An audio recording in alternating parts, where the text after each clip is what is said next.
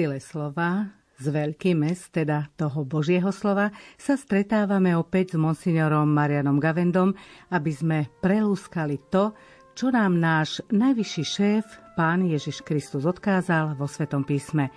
Dnes to bude o pokore.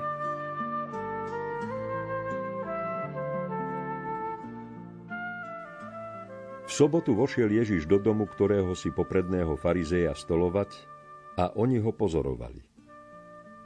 Keď zbadal, ako si pozvaní vyberali popredné miesta, povedal im toto podobenstvo. Ak ťa niekto pozve na svadbu, nesadaj si na prvé miesto, lebo mohol pozvať niekoho vzácnejšieho ako si ty. A prišiel by ten, čo pozval teba i jeho a povedal by ti, uvoľním miesto tomuto. Vtedy by si musel s hambou zaujať posledné miesto. Ale keď ťa pozvú, choď, sadni si na posledné miesto. Potom príde ten, čo ťa pozval a povie ti, priateľu, postúp vyššie. Vtedy sa ti dostane pocty pred všetkými spolustolujúcimi lebo každý, kto sa povyšuje, bude ponížený. A kto sa ponižuje, bude povýšený. A tomu, čo ho pozval, povedal. Keď dávaš obed alebo večeru, nevolaj svojich priateľov, ani svojich bratov, ani príbuzných, ani bohatých susedov, aby nepozvali aj oni teba a mal by si odplatu. Ale keď chystáš hostinu, pozvi chudobných, mrzákov, chromých a slepých. A budeš blahoslavený, lebo oni sa ti nemajú čím odplatiť. No odplatu dostaneš pri vzkriesení spravodlivých.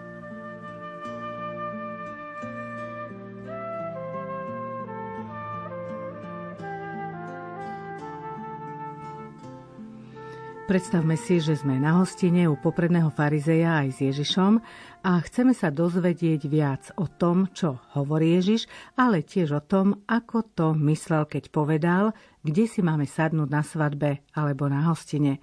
Prístup k tomuto textu sa rôzni. Niektorí vychádzali z toho úvodného opisu, že sa teda Ježiš ocitol, prijal pozvanie popredného farizeja podľa tej narážky Lukášovej sa predpokladá, že vedeli, o ktorého konkrétne ide toho popredného zo znalcov zákonov a mal tam aj okolo všetkých tých svojich spoločníkov, ktorí útočili proti Ježišovi, čiže on vošiel do osieho hniezda a v tej prvej vete 14. kapitoly eh, je tam aj dôležitá zmienka, že tam v sobotu vošiel do domu tohto farizea. Na sobota to bolo už vopred jablko sváru, pretože na sobotu sa stiahovalo množstvo predpisov, no a oni číhali na každý Ježišov pohyb, na každý krok, aby ho mohli podchytiť, aby ho mohli odsúdiť.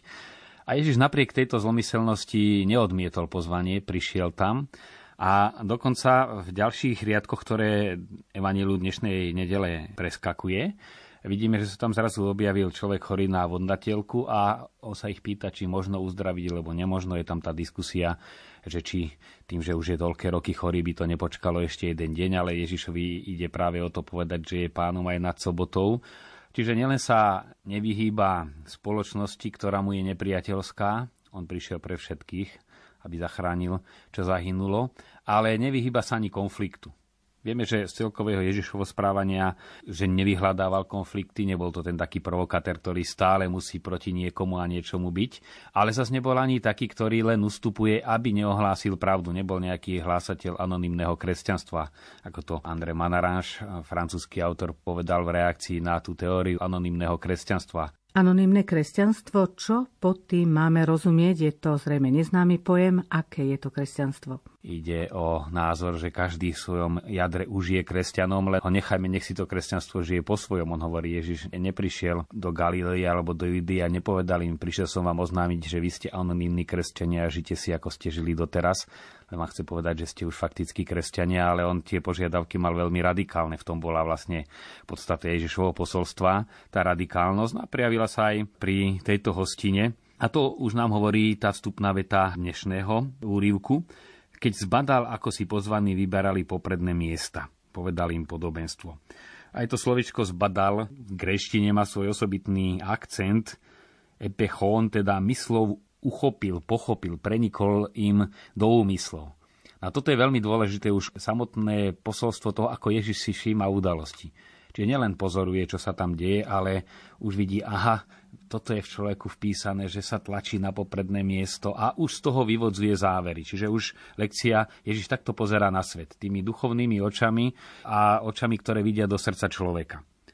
No a potom chce práve tomuto omilu, pretože človek je vždy v omile, keď si myslí, že na prvé miesto sa musí prepracovať, a že to je jeho cieľ, tak ich chce z toho vyviesť práve podobenstvo, ktoré je situované na momentálnu situáciu hostiny, keď videl, ako si tam tí konkrétni ľudia vyberali popredné miesta. A zdanlivo podľa niektorých výkladov len e, zopakoval, čo už e, kniha múdrosti hovorí, aby si človek nesadal, keď je pozvaný na popredné miesto, ako by ho len rozšíril ale z ďalšieho, čo potom Ježiš nadviazal, tak tu išlo o radikálne iné, než len dať nejaké pravidlo správania sa na hostine, alebo či už židovskej, alebo helenistickej, v ktorej sa Ježiš pohyboval. Vyzerá to tak prvoplánovo, že nie je dobre si sadnúť dopredu, ale potom Ježiš hovorí, kto sa povyšuje, bude ponížený a kto sa ponižuje, bude povýšený. Takže ten význam je asi hlbší, ako by sa na prvý pohľad zdalo. Tu už ide o aktívne úsilie, či už povyšovať sa alebo ponižovať a zásadnú zmenu, tak to už sme ponad nejakú praktickú radu. A ďalším podobenstvom, ďalším usmernením, keď dávaš obed, pozví všetkých chudobných, mrzákov a tak ďalej. Chce ešte zdôrazniť, že tu ide o ten význam duchovný, kde totiž Boh vyvyšuje toho človeka, ktorý je pokorný, ktorý sa dobrovoľne ponižuje a ktorý nehľadá odmenu u ľudí, ale hľadá odmenu iba u Boha. Čiže toto je taký všeobecný rámec. Skúsme sa ešte vrátiť. Ako máme chápať tie slova prvého podobenstva o tom, sadni si na posledné miesto? Opäť sa treba vžiť aj do vtedajšej kultúry, kultúry, ktorá bola židovská v Palestíne, ale zároveň už preniknutá vplyvom helenizmu a potom aj Lukáš už písal tí, ktorí boli veriaci z helenistických prostredí. No a vtedy bolo v móde, keď sa ľudia stretli na hostine, viesť filozofické rozhovory proste filozofovať. A Ježiš tým podobenstvom, ktorým reagoval na situáciu, ako by sa zaradil medzi týchto rozprávačov, využil túto príležitosť, ale chcel to posolstvo povedať viac než len nejaké také márne filozofovanie, aby vyvolal diskusiu a zase niekto, aby filozofoval okolo jeho názoru, ale Ježišova reakcia je vyslovene praktická choď, sadni, nechoď. Proste on upriamuje svoje kázanie na to, ako má človek konať a nie len nejaké abstraktné diskusie. Znova poučenie nielen v tomto konkrétnom postoji Ježišovom, ale ten jeho postoj bol stále takýto. Teda vždy smeroval človeka k ukonaniu a nielen k rozširovaniu vedomostí. V tomto texte si môžeme všimnúť, že je určitý akcent na slovíčka a to posledné miesto alebo dostane sa ti pocty, teda ide o slova podsta, posledné miesto. Čo môžeme rozumieť pod týmito slovami? Čo to pre nás znamená? Ježiš tu používa slova, ktoré vo vtedajšej kultúre znamenali buď veľké poníženie, by som povedal až spoločenskú ostudu, trapas povieme ľudovo, alebo zase veľké vyvýšenie. Čiže nielen drobnú nepríjemnosť, ale teda chce s tým zvýrazniť, že buď to dopadne veľmi zle, alebo to dopadne veľmi dobre, keď si sadneš na to posledné miesto, dostane sa ti, a to je tá doxa chvála, ktorú inak vzdávame Bohu, čiže budeš poznesený. Toto všetko smeruje k pokore, o ktorej by sme si mohli niečo povedať, pretože naozaj pokora je veľmi rôzne chápaná v dnešnom svete. V náboženskej terminológii poznáme aj výraz hrbatá pokora, teda myslí sa tým postoj tých, ktorí sa až tak umelo robia pokornými. Ja ten najposlednejší, najneschopnejší a je to asi črta vpísaná do človeku, že tak lacno sa blisnúť aj svojou pokorou. Človek môže byť aj pyšný na svoju pokoru a to už patristická tradícia veľmi dobre odhaluje. Napríklad od svojich pojmenovi, ako prišiel jeden z mníchov a prišiel tam veľmi tak pokorne hovoriac o svojich slabostiach, o svojom, o tom, aký je chorý, ako nič nevládze. A on hrubo na neho nakričal, nerob zo seba simulanta, chodia a pracuj s ostatnými. A on sa strašne urazil a sa ho dotkla. Tedy si ho zavala naspäť, hovorí, vidíš to, teraz som odskúšal tvoju pokoru, lebo keby si bol pokorný, tak by si povedal, áno, idem to skúsiť, ale tým, že si sa urazil, ty si čakal, že ťa budem lutovať, aký si slabý a chváliť za to, aký si pokorný. Ale keď som ťa nepochválil za pokoru, si sa urazil. No a toto je práve to veľmi náročné rozoznať, lebo aj tá pokora ešte býva len niekedy zástierkou pýchy to, čo som čítal taký e, vtipný výrok, že celý život som si myslel, že som nerozhodný, ale teraz už tým nie som si celkom istý. My si niekedy zase aj dlho myslíme, aký sme pokorní a vôbec to nemusí byť pravda. Niekedy človek práve takou pokorou aj zakrýva svoju nevedomosť, že je nepripravený, vyučujúci na prednáške, môže to byť aj kniaz na kázni, že takou pokorou, vodovzdanosťou a len tak niečo povie, ale je to čisté zakrývanie, ale keď v nejakej inej oblasti mu niečo vytknete, tak zrazu je urazený, tak tam sa veľmi ľahko dá odskúšať, sú určité testy, či ten človek je naozaj pokorný, alebo len mu vyhovuje pôsobiť ako pokorný, jednoduchý človek. To máme v politike populizmus, a rôzne prestrojenia aj v cirkevnom živote, ktoré sú samosebou veľmi nebezpečné. O akú pokoru ide Ježišovi? Ježiš e, nepotreboval a nemohol mať tú pokoru, že si uznával svoje chyby. Ježiš bol úplne bez chýb a predsa hovorí, užte sa odo mňa, lebo som tichý a pokorný srdcom.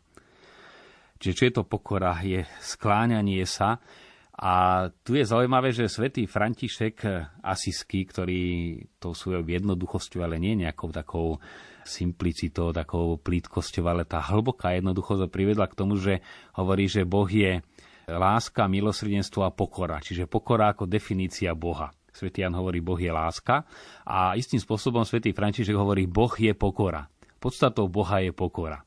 To je veľmi zaujímavé, ale keď si uvedomíme, že naozaj Boh je ten naj, naj, najväčší nad všetkým, tak všetko, čo robí, už robí niečo menšie, čiže sa skláňa. On sa veľmi skloní, aby vytvoril nejakú takú hračku, ktorá sa volá vesmír, ktorý my dokážeme ani pochopiť.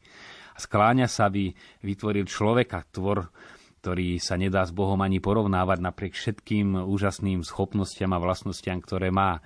Čiže všetko, čo Boh robí, robí, pretože sa skláňa a dáva sa.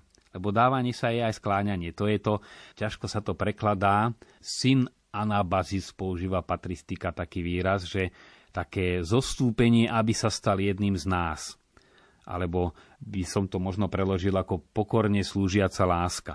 Niektorí to prekladajú ako Božia blahovôľa, blahosklonnosť, ale to je ešte trošku málo. Čiže láska, ktorá keď chce slúžiť, zostúpi až na úroveň a do prostredia toho, komu chce slúžiť. Čiže je tam rozmer priblíženia sa tomu, kto je nižšie, zníženia sa a zároveň rozmer veľkodušného dávania. A toto je podstata Boha. Čiže e, keď chceme sa približovať k tej pokore, ktorú Ježiš očakáva od svojich e, nasledovníkov, tak to je práve takáto Božia pokora, ktorá má dva základné rozmery. Jednak náš postoj k Bohu, teda sme tí, ktorých Boh utvoril, ktorým Boh dáva, sme tí adresáti Božích dobrodení. No a keď máme takýto postoj, tak e, mal by sa samozrejme, lebo to inak ani nemôže byť, ako Boh nemôže nebyť pokorný, keď niečo tvorí, lebo nemôže tvoriť niečo väčšie než seba, tak sa musí skláňať ako rodič, keď dieťaťu niečo dáva. Dombosko to veľmi často hovorieval. Nemôžeme čakať, že deti vyskočia na našu výšku, ale je prirodzené, že dospelý sa skláňa k deťom, aby im odozdal to, čo im chce dať, tak v tomto zmysle Boh je pokorný voči nám. No a potom sa tá pokora má prejavovať zase naša voči druhým ľuďom. E, ono sú to spojené nádoby, jednak keď si človek uvedomí, že je stvorený z Božej dobroty, uvedomí si, kto je Boh, až tedy si človek uvedomí, kto je on sám, lebo keď nemáme meter, nemôžeme porovnať, tak e, samozrejme, keď sa človek porovnáva s mravcom, tak sa zdá obrovský, ale keď sa porovná s nejakou himalajskou horou alebo len s nejakým obrovským rakodrapom, tak je maličký a to sú len porovnania a vyslovene z nášho ľudského prostredia, ale keď si človek uvedomí, kým je a predsa, čo všetko mu Boh dal a je to len vďaka tomu Božiemu daru, tak e, získava správne miery o sebe. Tom prípade už keď si o sebe veľa nemyslí, ľahšie sa otvorí aj pred toho, kto sa okolo neho možno je trošku nižšie, či spoločensky, či vedomosťami, či majetkom, ale keď si povie tak, keď sám Boh sa skláňa ku mne, prečo by som sa ja trochu nesklonil k niekomu, kto to potrebuje. Takže toto je podstata kresťanskej pokory ako pravdy, pravdy o Bohu a pravdy o sebe. Hovorí to aj sveta Terézia Avilská vo svojom hrade vnútra o pokore ako pravdivosti. A preto tam hovorí, pochopila som, prečo človek, len ten, ktorý je pokorného srdca, môže sa približiť k Bohu, pretože ak Boh je pravda, podstatou Boha je pravda, len človek, ktorý je otvorený pre pravdu, teda je pokorný, tak môže spoznať Boha. Totiž opak pokory je pícha a pícha znamená namýšľať si niečo, čo nie som. A robiť sa niekým vyšším, než som a dokonca, a to bola tá rajská pícha, stavať sa na miesto, ktoré patrí Bohu. To je to taká veľmi ostrá hrana, pretože človek je stvorený preto, aby bol spojený s Bohom. K jeho prírodzenosti ako človeka patrí byť spojený s Bohom, teda zbožstvený. Bohovia ste, máme to jasne, aj pán Ježiš to hovorí, citujúc starý zákon, ale v zmysle mať účasť na Božej prírodzenosti, ale nie byť Bohom, a stavať sa na to miesto, ktoré patrí iba Bohu. To je obrovský rozdiel. Plávať v oceáne a myslieť si, že ja som oceán. Alebo kvapka vody, že je oceánom. Kvapka vody je súčasťou oceánu. To je obrovský rozdiel. Hoci s tým oceánom by to mohlo viesť k panteizmu, že všetko je Boh a to je opäť, a na schvál to spomínam, tá veľmi ostrá hrana uvedomiť si, že ja ako jednotlivec, jedinec, bytosť Bohom stvorená, samostatná, neprestávam byť sám sebom, keď som napojený na tú Božiu podstatu, ale tá má robiť tým, kým som. Lebo už ten obraz kvapky ako podobenstvo je dobré, ale skrýva riziko, že tá kvapka splyne v oceáne a prestane existovať. A tam už je panteizmus, že všetko je božstvo. Nie všetko je božstvo. Boh je Boh a my máme účasť ako jednotlivci, ako bytosti samostatné, osoby, účasť na Božej prírodzenosti. Dnes je to s tou pokorou naozaj veľmi ťažké, to uznanie si pravdy o sebe, Skúsme sa zamyslieť, kde sú hranice, kde je to ešte pokora a kde nastupuje už pícha. Ako to rozpoznať? Ako si zachovať pokoru? No je pravdou, že takto chápaná pokora teda nie je tá hrbatá pokora, ale pokora ozaj uznanie si pravdy o sebe. Ostro protirečí aj mentalite súčasného sveta, súčasnej kultúry, pretože keď sa povie pícha, to je čosi negatívne. Ale úspešný človek vie sa presadiť, asertívny, však na to sú celé kurzy a tréningy, ako sa presadzovať, ako sa posúvať hore. Nuž, e, pán Ježiš si prešiel tiež kurzom asertivity na púšti, keď ho diabol chcel na takýto kurz dostať a preber vyber moje metódy, celý svet sa ti pokolení, budeš mať lacný úspech, rob divý, ohúr masy a Ježiš to zásadne odmieta. Zaujímavé, že keď e, začne hovoriť o pokore, o ceste kríža, teda maximálnej pokore, tak Peter ho odhovára, čo mu povie? Satan. Pretože to je satanová cesta, cesta úspechu, ale Ježišova cesta je cesta pokory. A ešte ďalšia zaujímavosť, že Judáš, ktorý tiež chcel Ježiša prijať ako Mesiáša, Judáš nemal problém uveriť, že Ježiš je Mesiáš. Judáš mal problém prijať, že Mesiáš zomrie na kríži. Keď pozorne čítame písmo, práve v tom kontexte reči o Eucharistii, čo je maximálne pokorenie sa Boha, že kto je moje telo, príjma mňa samého, chlieb života, a teda nielen Ježiša ako osobu, ktorú oni videli pred sebou, ale chlieb života. To je cesta maximálneho poníženia Boha ako takého až do úrovne nielen človeka, že sa teda stane jeden z nás, príjme ľudskú prirodzenosť, ale príjme prirodzenosť chleba, aby ju pretvoril a zbožstvil pod spôsobmi chleba a vína, aj keď ich prepodstatní by upresnili teológovia, ale je to, to maximálne poníženie. A vidíme, že tedy Ježiš povedal, nie všetci to chápu, a dodáva evangelista, lebo už vedel, kto ho zradí. V Judášovi ten zlom nastal vtedy, keď Ježiš hovoril o Eucharistii. Odmietol prijať, že on, Ježiš, je Boh, ktorý nebude v sláve oslobodzovať Izrael, ale stane sa pokrmom pre život väčší. A už potom to s ním išlo. To sú dve zásadné cesty, ako sme už naznačili. Je to cesta pokory, ktorou prichádza Boh k človeku a dvíha ho, to je vlastne záver tohto evanielia, kto sa ponižuje, teda kto príjma pravdu o sebe a tak sa aj správa voči druhým, voči Bohu, teda považuje Boha za Boha a blížneho ako spolublížneho, tak toho Boh povýši, lebo do skutočnej výšky sa človek nemôže dostať, ho môže vyzdvihnúť ten, kto vysoko je. No a kto sa povyšuje, tak e, bude ponížený, lebo raz si uvedomí, že tie ľudské úspechy akokoľvek v rámci našich ľudských kritérií by boli veľké, sú úžasne malé. Jednak smrť, ktorá je tu ako brána pokory a brána do života cez pokoru smrti a tá naozaj je mierou pre každého, ktorá o všetky úspechy oberie. No a to je to satanské a Ježiš hovorí, diabol sa snaží vystúpiť až do neba, diabol sa šplha a Boh sa ponižuje. Naozaj táto mentalita dnešná vystačiť si, dokázať, ona nie je ateistická v zmysle nejakého militantného ateizmu, či už tej totality minulého storočia alebo militantného ateizmu, francúzskej revolúcie alebo iného, ale je to prakticky ateizmus seba a svoje schopnosti postaviť na to miesto, ktoré patrí Bohu, teda byť si sebaistý. Byť si istý poisťovňou, byť si istý úspechom, byť si istý eurom a myslieť si, že s týmto si človek vystačí. A žiaľ teda máme množstvo aj veriacich, ktorí síce aj to kredo recitujú pri ale v praktickom živote vidieť, že stavajú na týchto istotách, ktoré sú čiste ľudské a ktoré sú veľmi neisté. Poďme sa na pokoru pozrieť ešte z iného zorného uhla. Niekto má dary, talenty a využíva ich. Má úspech a navodzuje sa tu otázka, či tento človek je pokorný. A ja sa pýtam, kedy je pokorný a ako si zachovať pokoru aj v takýchto situáciách a čo je pokora v takomto prípade. No to neznamená v nejakej miere uznania si schopnosti alebo neschopnosti, ale v ich smerovaní. Čiže pokorný človek si je vedomý, že dostal, aby dával, to je tá grácia gratis, dá tá milosť, ktorú nám Boh dal gratis a rozdáva a my máme byť jeho predleženými rukami. Čiže pokorný človek si uzná, toto sú Božie dary, ktoré som dostal nielen pre seba, ale pre druhých. A keď si to uzurpuje pre seba, aby si svoje bohatstvo rozmnožil, svoju slávu, svoj vplyv, no tak vlastne zneužíva Božie dary. Ale pokorný človek nepopiera Božie dary. Ja nemám, ja neviem, ale si povie, áno, dostal som a preto rozdávam. Dostal som talenty, dostal som možnosti, niekto dostal aj materiálne bohatstvo, tak áno, mám, to je pravda, to je pokora a slúžim ako viem. Často som na to narážal, na tento rozdiel, keď sme ešte na gymnáziu vždy pred písomkou tí známi bifloši v triede, čo mávali samé jednotky, tí najviac lamentovali, joj, to bude Peťka, ja som sa neučila, a to bude hrozné. A keď potom dostala náhodou dvojku, tak bola celá rozčulená, že veď bola e, naučená na jednotku. No ja som si tak priemerný trojkár myslel, no ja som sa učil, tak bol ako to na tú trojku napíšem. A bol som rád, keď som dvojku dostal.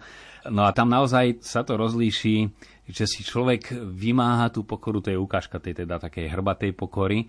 A tej pravdivé je uznať si aj plusy, aj minusy. Poďme sa pozrieť ešte na tú druhú časť Evanielia, druhé podobenstvo, kde Ježiš hovorí, aby sme nepozývali známych a rodinu na hostinu, ale bedárov. Takže skúsme si rozmeniť túto časť Evanielia na drobné.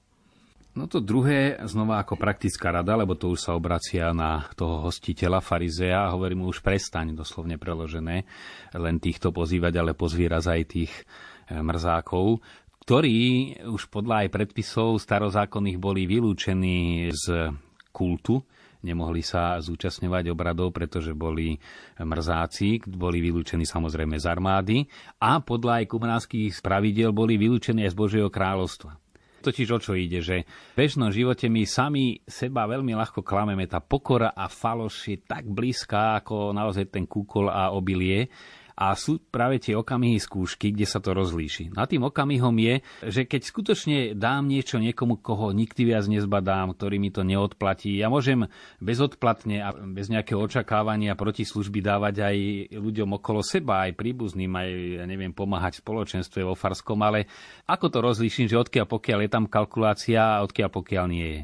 No a na také overenie si seba samého naozaj dať niekomu, kto je nevďačný, tam sa to vyčistí, to je na prečistenie úmyslov. Na život prináša dosť takých možností. Znova, svätý František, už sme ho spomenuli, ten jeho známy výrok o perfecta letícia, teda dokonalá radosť. Sa pýta, čo je to dokonalá radosť? No a tam čo hovorí, že keď prídeš premrznutý, unavený, konečne pred dvere e, vlastného kláštora, z posledných si zabucháš na dvere a ten vrátnik ťa vyhodí a nechá ťa vonku, nepoznám ťa si žobrák a vtedy pocíti, že máš iba pána a to je dokonalá radosť. Čiže niečo takéto, že už očistené od akýchkoľvek nánosov, vtedy je to dokonalá radosť. No a to je zároveň aj smerovanie k mystike.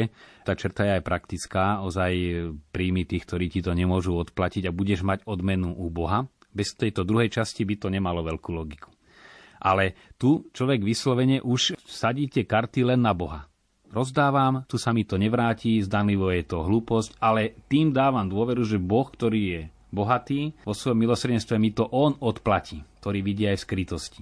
No a keď ideme ešte hlbšie, ak človek vôbec chce dosiahnuť tú svoju ľudskú plnosť, tak ju môže dosiahnuť len keď sa otvorí Bohu. Ako náhle sa snaží sám o niečo, tak sa snaží sám a dosiahne len to, čo človek môže dosiahnuť ľudskými silami, ale práve v tej miere, v ktorej sa dobrovoľne vyprázdňuje, tak a utvára priestor pre Boha, tak v tým sa zbožstvuje. Čiže v tomto zmysle Boh prichádza zadnými dverami. E, to nie je nejakej takej len nenápadnosti, ale že prichádza až tam, kde mu človek otvorí priestor. No a v tomto zmysle to je tá hlboká teologická pokora. Nielen uznanie si svojich limitov, ale vedomé vyprázdnenie sa, zrieknutie sa aj svojich ambícií, aj svojich predstav, to je tá očistá zmyslov, predstavivosti, svojich túžob, akokoľvek dobrých a povedať, Bože, toto všetko ja nechávam Ty to naplňa. To už sme v mystike, kde v takom prípade môže človeka naplniť Boh, aj zbostvený a vlastne tak si zachráni život. Kto sa snaží zachrániť si ho, aj tak ho raz stratí, ale kto ho stráca, či už v tej praktickej podobe pre Boha, v službe tých, ktorí mu to nemôžu odplatiť, alebo aj v tejto vnútornej podobe, že sa zrieka toho svojho, ale nie, aby to zničil sebe. To nie je nejaká taká stoja byť bez citov a byť bez túžob, ale povzniesť alebo nahradiť svoje túžby tým, že ich stotožní človek s Božími, tak prevládne Boha, tedy žije v človeku Boha človek je skutočne zbožstvený. Takže dá sa povedať, že keď život berieme v tej pravde, príjmame ho ako ide v tom úplnom odovzdaní sa Bohu, to je tá práva pokora, dá sa to tak povedať? Áno, no je to postoj vnútorný, teda voči Bohu, ako sme povedali, pravdivosť, potom je to postoj aktívny, nechávanie priestoru pre Boha. A to len ozaj, keď si človek uvedomí, že Boh je ďaleko viac a dáva mu priestor, tak tedy je zbožstvený. No a potom je to aj to premietnutie sa v praxi voči ľuďom, ktorí potrebujú našu službu, že človek dá poslúži tam, kde mu to nepriniesie slávu, kde nepostúpi kariérne, ale si je vedomý, áno, ale v Božích očiach práve toto mi bude pripočítané. Naučiť sa pokore, to je vlastne vytvoriť si určitý postoj v tomto kontexte, ale ako na to? No myslím si, že takou školou pokory aj tej hlbokej, aj tej praktickej je množstvo udalostí v živote, keď e, človeku niečo skríži plány, alebo otravný človek, ktorý práve keď má chvíľku času sa mu nalepí na pety, alebo ja neviem, v zamestnaní, kde sa pohneme a tam s takou pokorou toto príjmať, s pokorou, ako sme už povedali, že aj tak toho človeka prijať, napriek tomu, aký je, ale s tými dôvodmi duchovnými, aj Boh ma príjma takého, aký som. Tak to je taká tá práva pokora. No a potom aj vedome sa v tých postojoch eh, akoby cvičiť, hovoria asketi, ale tu nejde o nejaký tréning, ale prejavovať tú takú pokornú jednoduchú službu to, čím sa prejavuje pokora, je, že sa človek neuráža, že si nedomýšľa, že nehľada docenenie, že aj tam, kde sa mu ho nedostane, tak e, potichu slúži. To je tá nenápadnosť napríklad. To sú všetko formy pokory. Pokora to bola dnešná téma, o ktorej sme hovorili. Možno, keby jej bolo viac na našom Slovensku a aj vo svete, aj život by bol krajší. Relácia v sile slova sa končí. O týždeň sa na vás tešia otec Marian Gavenda, technik Matúš Brila, Jozef Šimonovič, ktorý nám čítal Evangelium a od mikrofónu Anna Brilová prajeme vám požehnaný týždeň.